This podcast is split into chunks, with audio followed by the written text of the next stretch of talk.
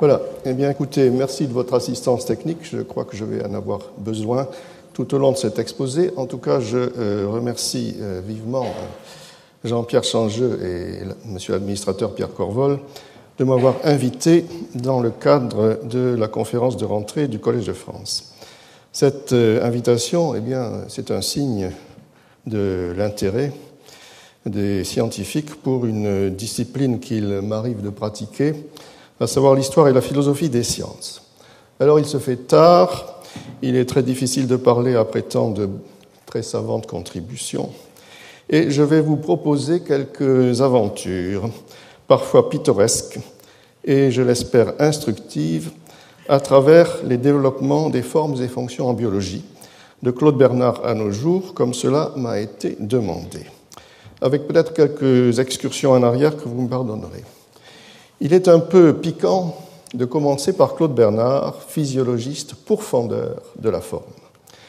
Et cependant, on doit remarquer que les manuscrits de Claude Bernard sont parsemés de dessins illustrant les plans d'expérience et aussi parfois sur le même feuillet d'autres dessins qui n'ont rien à voir avec les expériences en cours et qui montrent le talent de dessinateur, voire de caricaturiste de Claude Bernard. En étudiant les manuscrits de Claude Bernard sur le curat qui appartiennent au Collège de France et qui sont en dépôt à l'IMEC à Caen, il m'est arrivé de tomber sur cette illustration que je suis heureux de vous présenter sans tellement d'autorisation d'ailleurs. Alors une deuxième illustration fort éloignée dans le temps, et là j'aurais peut-être encore besoin d'assistance technique parce que je ne m'en sortirai pas. Euh, il s'agit d'un film. Euh, il s'agit des simulations de dynamique moléculaire qui sont apparues dans les années 1980 sous la forme d'animation filmée. Euh, je remercie Stuart Edelstein qui m'a adressé un court film que vous allez voir. Alors, voilà. Il s'agit euh, d'un film qui a été produit par son collègue Keith Moffat de l'Université de Chicago en coopération avec les SRF de Grenoble.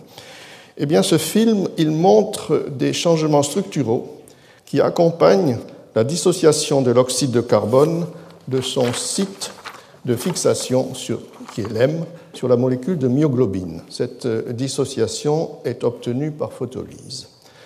Alors, euh, les techniques utilisées permettent de mettre en évidence des phénomènes qui ont lieu dans l'ordre de durée de la nanoseconde. À l'époque de Claude Bernard, les physiologistes avaient accès, dans les meilleurs des cas, à des processus de l'ordre de la milliseconde. Et dans ce film, comme dans d'autres tout aussi spectaculaires, on voit que la forme, eh bien, ce n'est qu'un instantané sur un processus de déformation. On a déjà beaucoup parlé aujourd'hui de déformation et j'en parlerai à mon tour. Je vous propose donc d'effectuer quelques cheminements entre ces deux états fort éloignés l'un de l'autre des sciences de la vie, entre Claude Bernard et la physico-chimie biologique contemporaine. Cette histoire, vous allez le voir, elle est très instructive parce qu'elle est pleine de retournements de situation. Alors revenons à Claude Bernard et à son peu de goût pour la déduction anatomique qui va classiquement de la forme à la fonction. Le physiologiste s'est exclamé Comment la forme d'un élément nerveux nous indiquerait-elle les propriétés nerveuses qu'il transmet? Comment la forme d'une cellule de foie nous montrerait-elle qu'il s'y fait du sucre? Comment la forme d'un élément musculaire nous ferait-elle comprendre la contraction musculaire? Certes, alors s'étant livré à cette charge, Claude Bernard cherche à se justifier. Si nous comprenons qu'un muscle inséré sur deux os puisse faire l'office mécanique d'une puissance qui les rapproche, nous ne comprenons pas du tout comment le muscle se contracte, certes de rechef. Eh bien, ce constat servait à soulever un problème plus profond. L'anatomie était établie sur le cadavre, post-mortem, et la relation entre forme et fonction n'était donc pour Claude Bernard, je cite, qu'une relation empirique que nous établissons par l'observation comparative faite sur le vivant et sur le mort. Le mort ne peut donc nous renseigner sur les propriétés vitales qui ne peuvent être euh, découvertes, déterminées que par l'expérience sur le vivant. Alors, on voit bien que le point de vue anatomique, chez Claude Bernard, il est subordonné au point de vue physiologique pour l'explication des phénomènes de la vie. Essayons d'aller un peu plus loin en explorant les manuscrits de Claude Bernard touchant l'action du curare sur le système nerveux. Dès 1844, euh, Claude Bernard a effectué des expériences avec le curare qu'il a qualifié ultérieurement d'autopsie physiologique, au sens d'autopsie sur le vivant, ce qui va tout à fait dans le sens de ce qui vient d'être dit. Je dis à dessein autopsie physiologique parce qu'il n'y a que celle-là qui soit réellement instructive. C'est la disparition de propriétés physiologiques qui explique la mort et non pas les altérations anatomiques. En effet, dans l'état actuel de la science, nous voyons les propriétés physiologiques disparaître dans une foule de cas sans que nous puissions démontrer, à l'aide de nos moyens d'investigation, aucune altération anatomique correspondante. Fin de citation. Il n'empêche à la recherche de la disparition des propriétés physiologiques, l'autopsie physiologique ne peut pas ne pas s'appuyer sur l'anatomie fonctionnelle disponible. Alors, je vais avoir encore besoin, je m'excuse d'assistance technique, je suis extrêmement peu familier de cet ordinateur-là, et je vais revenir ici à, à une de ces illustrations, peut-être la dernière. Oui, voilà. Alors, euh, vous voyez ici le train arrière d'une grenouille, je n'ai pas toute la page malheureusement, vous voyez ici le train arrière d'une grenouille dont l'innervation motrice ou sensitive est coupée. La cuisse gauche est galvanisée par une pince électrique. Lorsque le nerf moteur est coupé, la cuisse gauche, quoique galvanisée, ne se contracte pas. Alors je voudrais vous montrer quelque chose de plus, euh, encore plus parlant, décidément. Je vais y arriver. Voilà. Vous voyez ici des préparations de muscles isolés munis de leurs nerfs. Ces préparations, elles ont été euh, un dispositif de recherche très démonstratif dans les travaux sur le curare. Elles témoignent aussi du fait que le progrès des formulations de Claude Bernard va dans le sens de la localisation des actions avec cependant de considérables hésitations, et lorsque Claude Bernard parlait du doute, il, savait de quoi il parlait. Avec le curare, au fond, Claude Bernard est préoccupé par une question de physiologie générale bien connue, qui est héritée de Bichat. Quelle est l'origine ou la cause de la mort et dans quel sens se propage-t-elle? Il a découvert que le curare affecte la motricité en laissant intacte la sensibilité. La question se traduit donc de la manière suivante. À quel endroit le curare fait-il mourir le nerf moteur et dans quel sens la mort se propage-t-elle? Eh bien, Claude Bernard aura beau tourner ce problème dans tous les sens possibles. Il a travaillé sur le curare de 1844 à 1877, l'année avant sa mort. Tous les sens possibles, il ne cessera de dire que tout est à reprendre. Et même les conclusions qui étaient tirées d'expériences particulièrement démonstratives, comme l'application du curare aux deux parties d'une préparation nerf-muscle isolée, eh bien, elles sont remises en question au profit d'autres modèles de transmission qui sont des modèles plus physiques que je n'aborderai pas. Cependant, Claude Bernard est assez clair lorsqu'il déclare que, je cite, L'explication réelle des phénomènes de la vie repose sur l'étude et sur la connaissance des particules les plus ténues et les plus déliés qui constituent les éléments organiques du corps.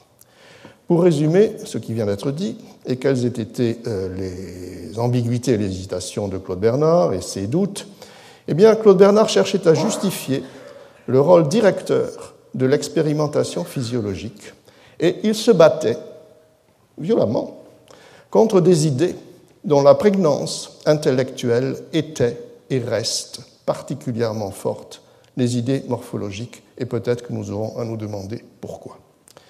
Alors c'est au cours du XIXe siècle en Allemagne, avec Ernst Haeckel et bien d'autres, que de telles idées ont trouvé de puissants soutiens, aussi des soutiens philosophiques, et de grands développements. On connaît, cela a déjà été remarqué, le rôle de Goethe et celui de quelques philosophes de la nature, Natur, philosophie allemande, visionnaires dans la suite de Schelling comme Kielmeyer et Ocken, rôle euh, de Goethe et celui de ces philosophes dans la fascination pour la morphologie et la morphogénèse. La philosophie de la nature allemande, c'est quelque chose de tout à fait passionnant. Elle est animée par une conception puissante, à la fois très unificatrice et très dynamique de la nature. Dès le dernier quart du XVIIIe siècle, certains textes témoignent de cette vision philosophique unificatrice du monde vivant qui n'a fait que se renforcer par la suite.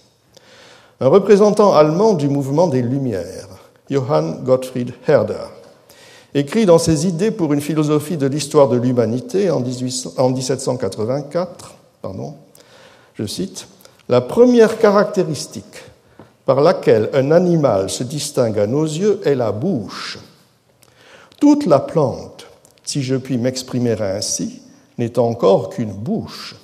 Elle suce par ses racines, par ses feuilles et par ses canaux. Elle repose encore dans le giron de sa mère et sur son sein, la terre, comme un enfant non sevré. Dès que la créature a atteint l'organisation animale, on peut remarquer en elle la bouche avant même de pouvoir distinguer une tête. Fin de citation. On voit ici que la pensée morphologique sert aux philosophes enthousiastes en proie à la Schwärmerei, c'était euh, assez caractéristique de l'époque. Eh bien, la pensée morphologique sert de fil conducteur pour comprendre l'échelle des êtres. Il écrit plus loin de la pierre au cristal, du cristal aux métaux, et de ceci à la création végétale, des plantes à l'animal, de celui-ci à l'homme, nous avons vu s'élever la forme de l'organisation, et avec elle les forces et pulsions de la créature devenir plus diverses et se réunir toutes finalement dans la forme de l'homme. À travers cette série d'êtres, nous avons remarqué une similitude dominante de la forme principale qui, en se diversifiant d'une infinité de manières, s'est approché de plus en plus de la forme humaine. C'est donc bien sur la morphologie que s'appuie ce raisonnement typique de la théorie de l'échelle des êtres. Herder eut comme interlocuteur Goethe. Goethe, pour certains auteurs, comme Edward Russell dans son livre classique Form and Function en 1906, je crois, eh bien, euh, Goethe semble avoir le premier formulé d'une manière bien définie l'idée de l'unité du plan de composition des organismes, idée directrice de l'anatomie comparée, ou il est discuté fortement dans l'anatomie comparée. Il était à la recherche d'un type fondamental de l'organisation animale comme de l'organisation végétale. Il était guidé par une représentation topologique, apparemment. Il a exposé le principe de l'homologie d'organes identiques situés dans des parties différentes euh, du, même organisme. Et cette idée implique que la position relative des parties d'un même organisme détermine les fonctions de ces parties, ce qui rend indissociable l'interprétation purement morphologique et l'interprétation fonctionnelle. En outre, la forme, la gestalt, ne se suffit pas à elle-même, elle renvoie nécessairement à la formation à la Bildung dont elle n'est qu'un moment transitoire. Les oscillations et les complémentarités entre forme et fonction, forme et formation semblent être des caractéristiques théoriques fortes et certainement fort intéressantes d'un point de vue cognitif de nombreux développements et de nombreuses discussions récurrentes dans les sciences de la vie.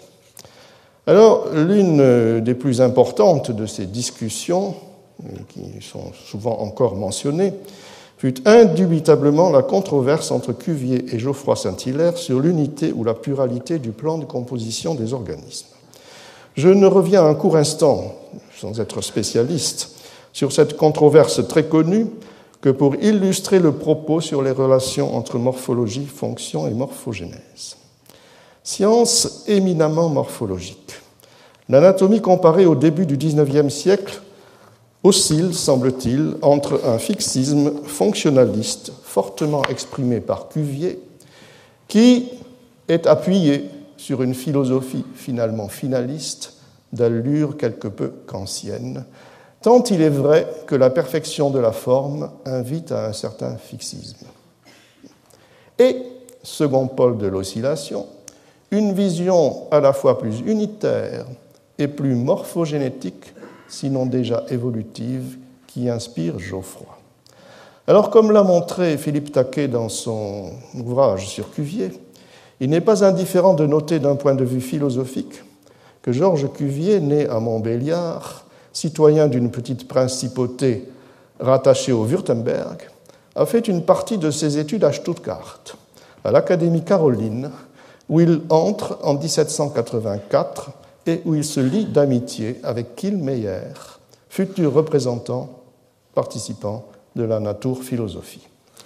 Alors, la controverse entre Cuvier et Geoffroy aide à poser une question déjà rencontrée. La morphologie se suffit-elle à elle-même? Qu'est-ce que l'anatomie comparée peut démontrer en se fondant sur la morphologie? La morphologie joue indubitablement un rôle constant dans les argumentations des protagonistes. Pourtant, tant chez l'un que chez l'autre, Cuvier et Geoffroy, on a l'impression qu'au bout du compte, elle renvoie à d'autres plans de connaissance.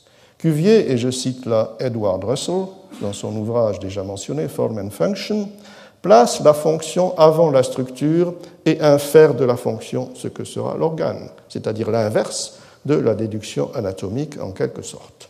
Ce sont donc les fonctions qui donnent les clés des organismes, l'harmonie des organismes en tant que combinaison d'organes, et d'abord l'harmonie des fonctions c'est-à-dire l'expression de leur interdépendance.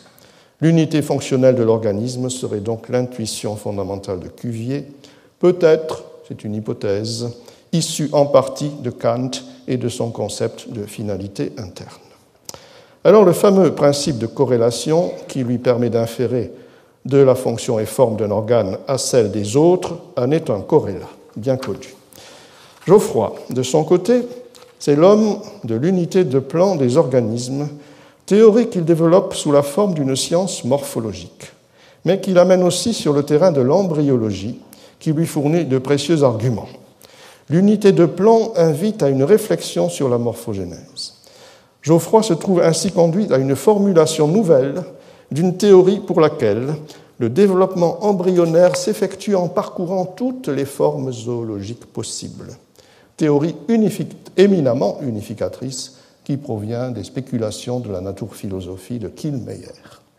Alors on peut voir ici, on peut y voir une étape sur la voie qui mène de l'anatomie comparée à la célèbre théorie de la récapitulation pardon, de la phylogénèse par l'ontogénèse, bientôt exposée par Haeckel.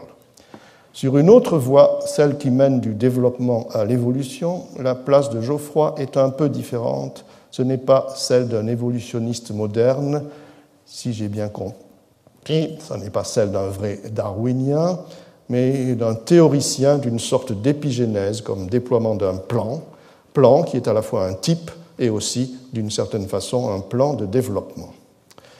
Concluons sur le mode de pensée qui s'attache préférentiellement aux formes.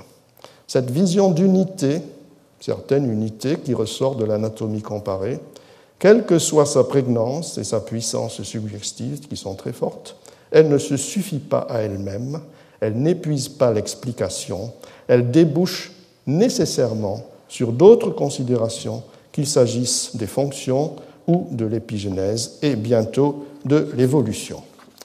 Alors nous allons changer d'échelle et de registre. Nous allons quitter un certain fixisme fonctionnaliste et nous allons faire quelques découvertes intéressantes en chimie et en biochimie, marquées par une orientation extrêmement différente. Claude Bernard parlait des particules les plus ténues euh, qu'il recherchait et qu'il ne pouvait évidemment pas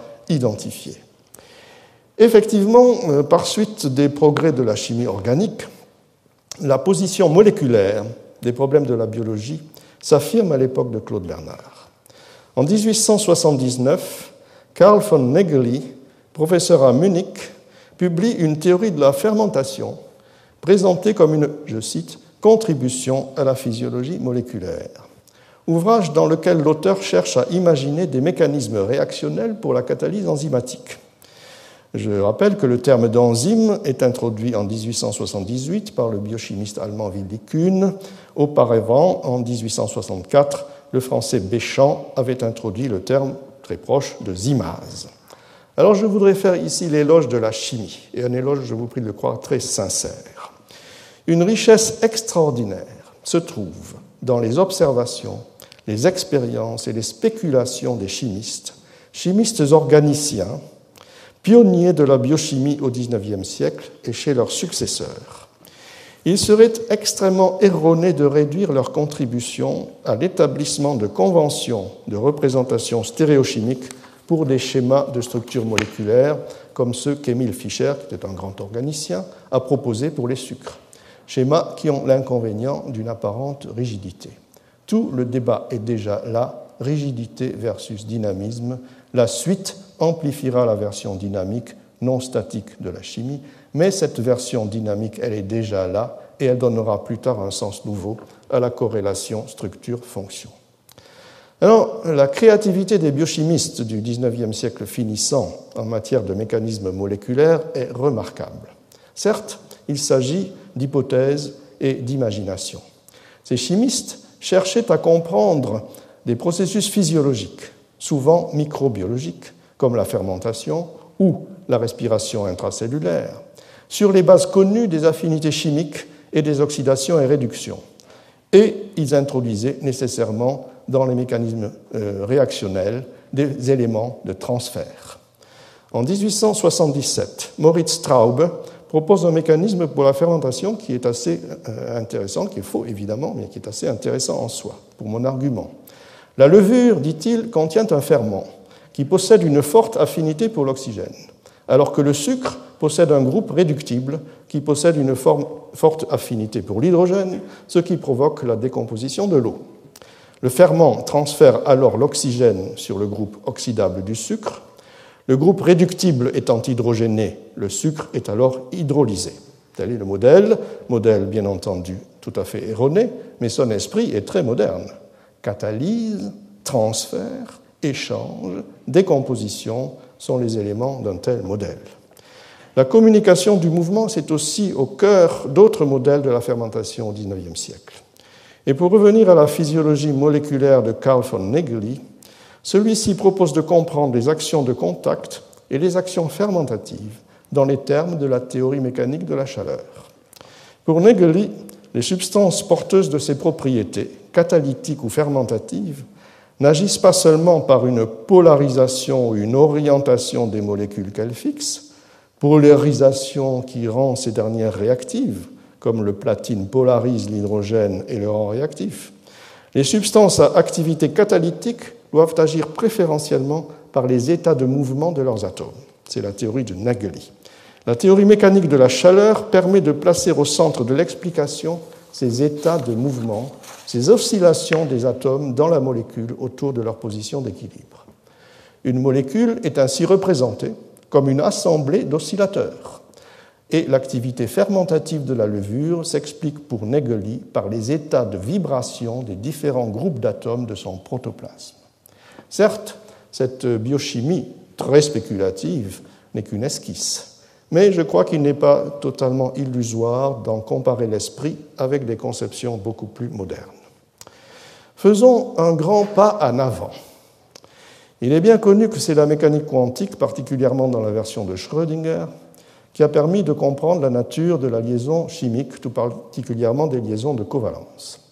Et je voudrais emprunter au chimiste Linus Pauling, l'un des plus importants dans l'étude des liaisons chimiques, certaines considérations qui illustrent cette chimie dynamique. La carrière de Pauling, nous allons en parler, euh, est marquée par plusieurs moments principaux. D'abord l'élaboration de la chimie quantique, puis l'investigation de la chimie biologique. Pauling s'est d'abord attaché à révéler l'intelligibilité de la structure chimique sur les bases de la mécanique quantique et il s'est attaché aussi à analyser cette structure par la diffraction des rayons X pour essayer de faire coller la théorie et l'observation. Mais en faisant cela, il ne fige pas la structure. Il donne en effet une grande importance à la notion de résonance introduite par Heisenberg en mécanique quantique sur le modèle de la résonance entre oscillateurs couplés de la mécanique classique. Et il en résulte qu'un système peut être correctement décrit comme comprenant à la fois une structure 1 et une structure 2, voire un plus grand nombre de structures, qui sont en résonance entre elles. Ce qui signifie que le système n'est pas dans un état intermédiaire entre les différentes structures, mais qu'il est stabilisé par l'énergie de résonance entre les différentes structures, et en particulier entre différentes structures électroniques des liaisons de covalence qu'il est bien utile d'admettre dans certains cas. Il s'ensuit que, dans bien des cas, je cite, l'état normal réel de la molécule ne peut être représenté par aucune des différentes structures probables prises d'isolément, mais il peut l'être par une combinaison de ces structures. On peut ainsi se représenter la molécule en résonance entre plusieurs structures des liaisons de valence. Pauling, pour poursuivre dans ce propos, a également insisté sur la pluralité des types de liaisons chimiques et des forces moléculaires, liaisons hydrogène, interactions de Van der Waals, interactions faibles, ce qui l'a conduit à des conclusions théoriques d'une grande portée sur les molécules biologiques, leur synthèse et leur reproduction.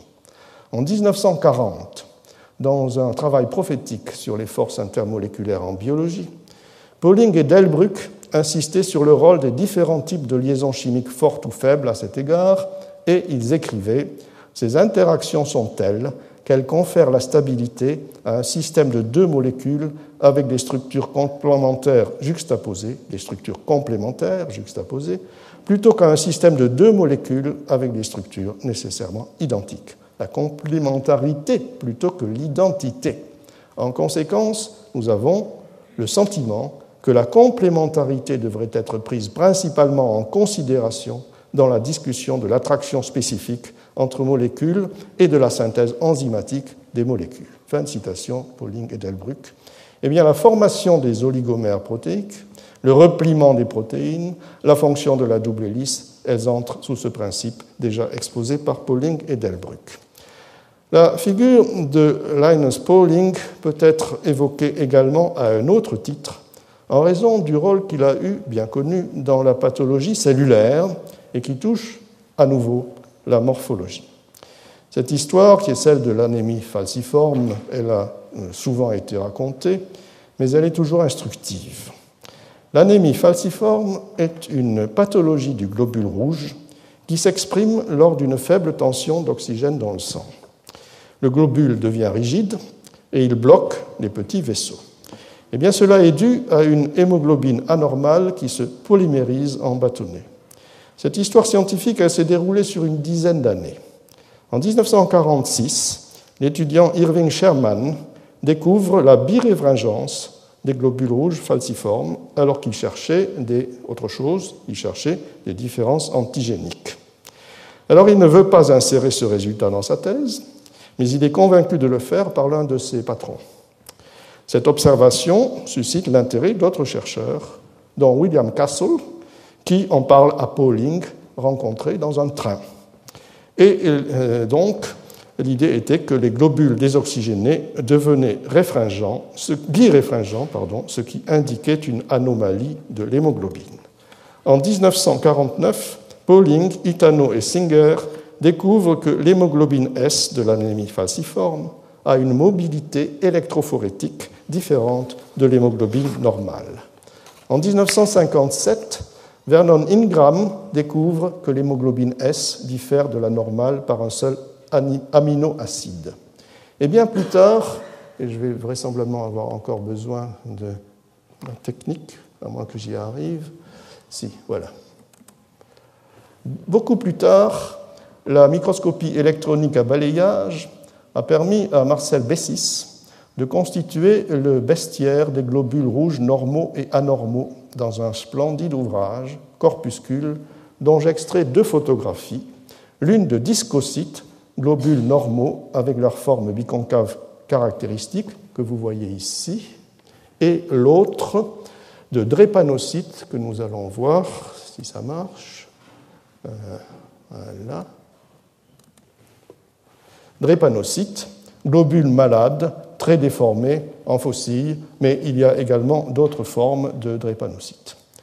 Eh bien, la conclusion de ces études, elle est très instructive. Elle consiste à dire que la fonction est liée à la déformabilité, d'une part, et a contrario, le caractère indéformable, la rigidité, empêche la fonction normale. La pathologie est liée à la rigidité.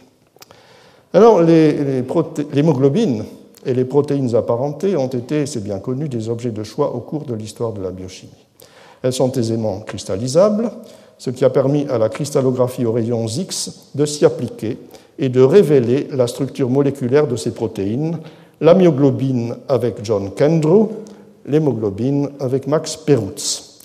Les diagrammes de diffraction rayons X étaient porteurs d'informations qui permettait de construire des modèles atomiques de la structure de ces protéines, et je voudrais vous en montrer un.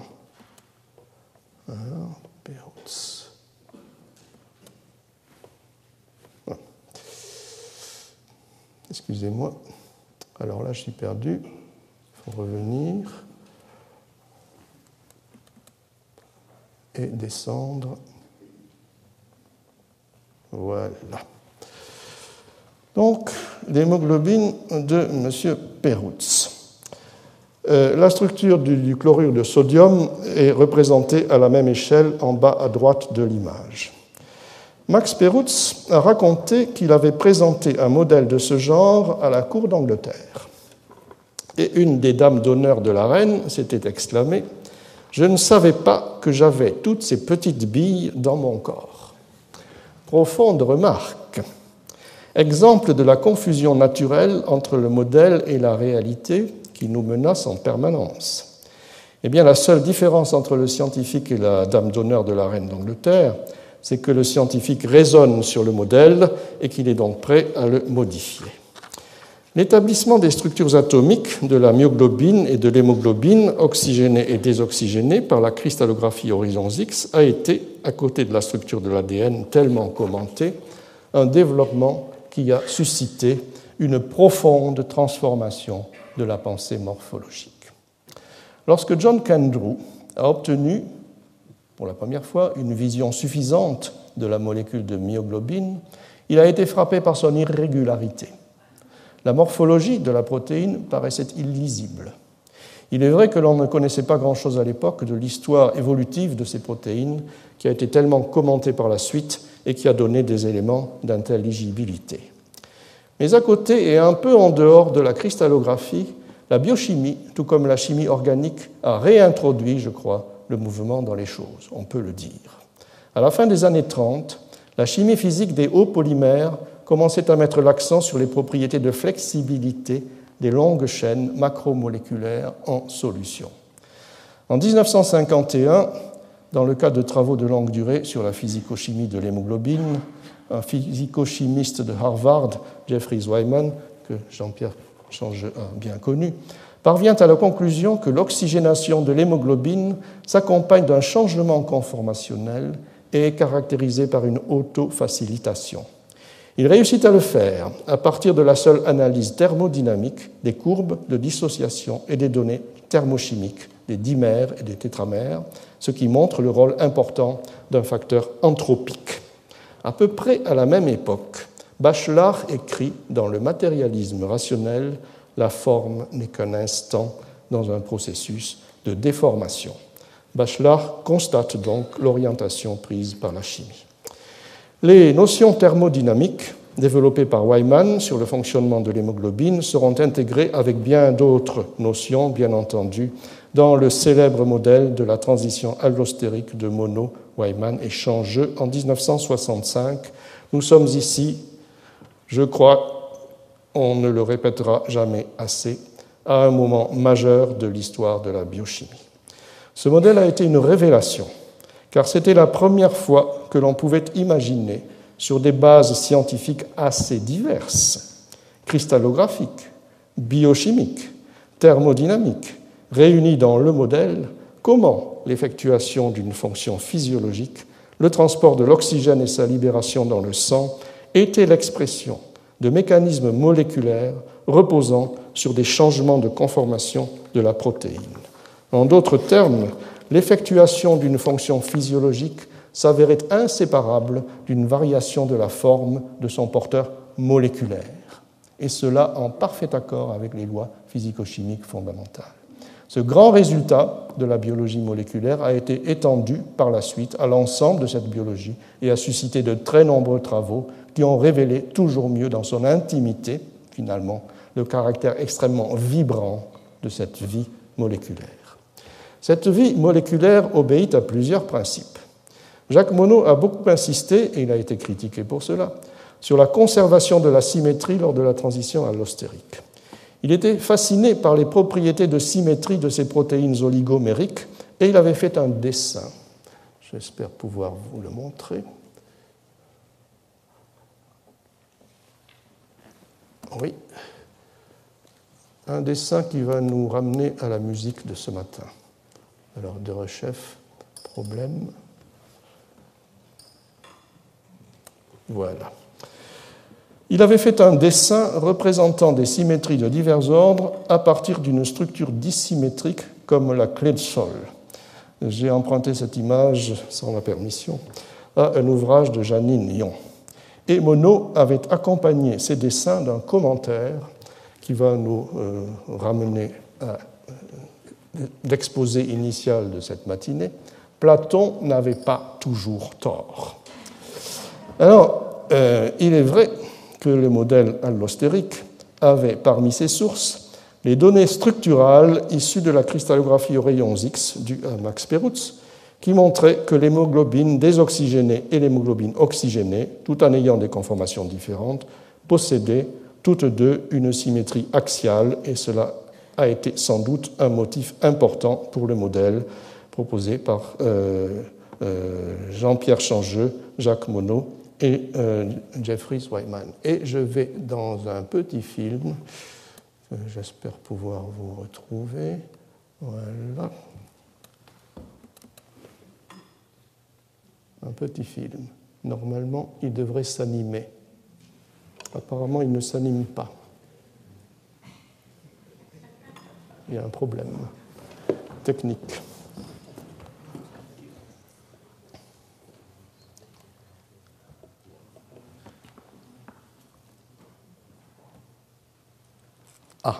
Voilà, nous y sommes.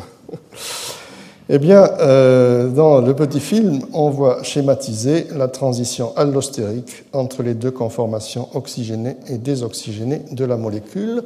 On voit également que la déformation n'affecte pas seulement les positions relatives des sous-unités de l'hémoglobine, mais les sous-unités elles-mêmes. Et on s'acheminait alors vers certaines représentations de la dynamique interne des protéines on commençait à penser que tous les atomes, ou presque, de la molécule, dans son intérieur, sont le siège de vibrations permanentes qui, au fond, représentent merveilleusement bien ce que nous appelons la vie. Les biophysiciens, comme Martin Karplus, se sont intéressés à cette vie des formes et à son rôle fonctionnel dans l'effectuation de nombreuses fonctions biologiques, en particulier enzymatiques, mais également autres. La structure exprimée dans la cristallographie et obtenue par les rayons X paraissait une géométrie figée qui ne reflétait en réalité qu'une moyenne. La structure, lorsqu'on l'a calculée à partir de calculs d'énergie, comme l'a fait Martin Karplus, eh exprimait une dynamique affinée, plus exacte que les données cristallographiques, car théoriquement fondées. Et on s'est acheminé ainsi vers une microdynamique des protéines décelées à l'échelle de la nano, voire de la picoseconde. Alors on a parlé à propos de ces protéines ou d'autres structures supramoléculaires, des organites comme les ribosomes qui sont constitués d'ARN et qui forment la machinerie de synthèse des protéines, on a parlé de robots moléculaires. Prenons l'exemple des ribosomes, il s'agit avec les ribosomes de robots d'une efficacité remarquable, puisqu'ils sont capables d'ajouter de 15 à 40 aminoacides par seconde à la protéine en construction, avec un taux d'erreur de 1 pour 1 million de liaisons effectuées, ce qui est réellement impressionnant. Il existe des simulations, malheureusement je n'en ai pas, des, animations simulant ce fonctionnement des ribosomes. Nous sommes ici en plein dans la science contemporaine. Alors que conclure de ce long voyage à travers les formes, les déformations et la physiologie? On serait tenté de dire, si l'on était un philosophe quelque peu conservateur, que rien n'échappe à la forme, et c'est sans doute vrai. Pourtant, la forme pose un problème cognitif. Elle reste tellement liée à l'appareil perceptif et intellectuel humain qu'elle risque de n'être qu'un obstacle dans la connaissance biologique. Notre intellect est partagé, il reste souvent trop statique.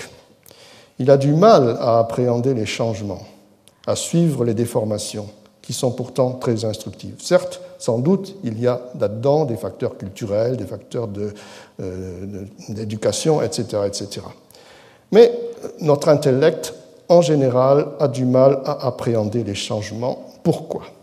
Eh bien, la psychologie cognitive, fondée sur les neurosciences, donnera peut-être un jour des réponses à cette question, qui a déjà été posée par de notables philosophes, euh, comme euh, Henri Bergson, qui était un adepte de la mobilité plutôt que de la fixité.